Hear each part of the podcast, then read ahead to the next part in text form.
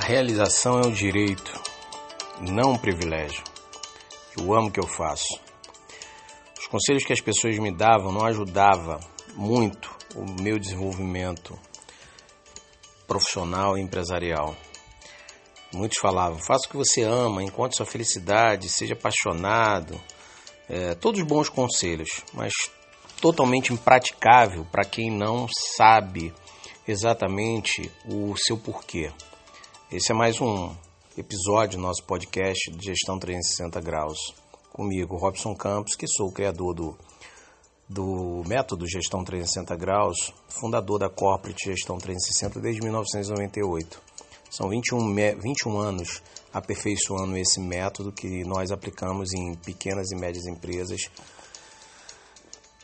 e desenvolvemos a equipe dessas empresas. E uma das coisas que eu costumo muito bater é, para a formação do indivíduo, do empreendedor, do empresário e de todos os seus colaboradores que passem a ter essa visão empreendedora. Você pode muito bem empreender dentro do CNPJ do outro. É o que eu falo para os colaboradores das empresas, dos empresários que me contratam.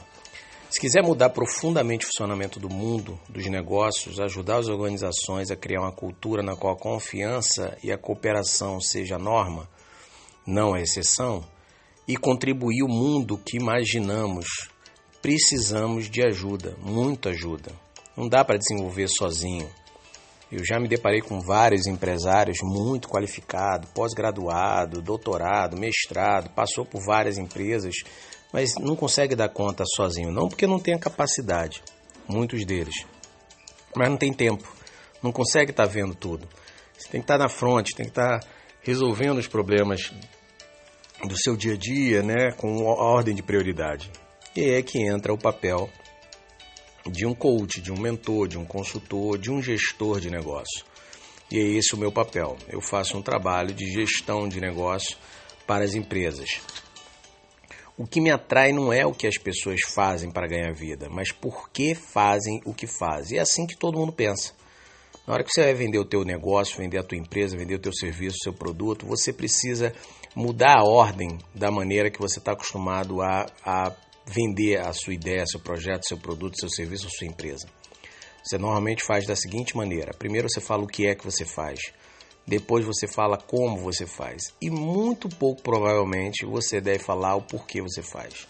Então, segundo grandes estudos né, do Simon Sinek, que desenvolveu uma, um estudo muito interessante, é, eu, eu, tive acesso à TED Talk dele em 2009, quando ele começou a desenvolver o que ele chama de círculo dourado. E aí ele fala: comece pelo porquê, depois o como e depois você fala o que você faz. É assim que nós conseguimos inspirar as pessoas pelo que nós fazemos. Nós conseguimos primeiro conectar com a parte interna do cérebro da pessoa, que é o límbico, né? E assim é que os grandes é, líderes de mercados é, fazem. A Nike, a Lamborghini, Ferrari, a Apple, a, a Harley Davidson, não sei se você sabe disso, mas a Harley Davidson, ela tem o seu símbolo como uma, o símbolo mais tatuado do mundo. E aí você para para pensar, o que faz um ser humano tatuar a marca comercial de uma empresa? O que faz uma pessoa utilizar uma roupa vermelha, cor de sangue, com símbolo amarelo, fazendo a propaganda gratuita de uma determinada empresa a, a troco de nada? É o que os apaixonados pela Ferrari faz. O que, o que, que, o que, que, como é que passa pela cabeça de um ser humano? O que, que passa ficar horas, dias na fila de uma loja para o lançamento de uma nova versão do iPhone? Na semana seguinte vai estar tá lá, daqui a um mês, dois meses, três meses vai estar tá lá de novo, ainda mais barato, e as pessoas chegam a brigar para comprar aquele produto no dia do lançamento. Cada um de nós tem um porquê, um propósito arraigado, uma causa, uma crença, que é a fonte da nossa paixão e da nossa inspiração.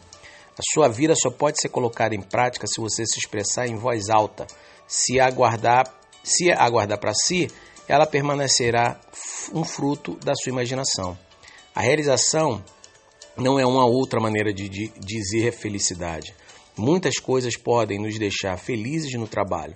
Atingir uma meta, ser promovido, conquistar um novo cliente, concluir um projeto.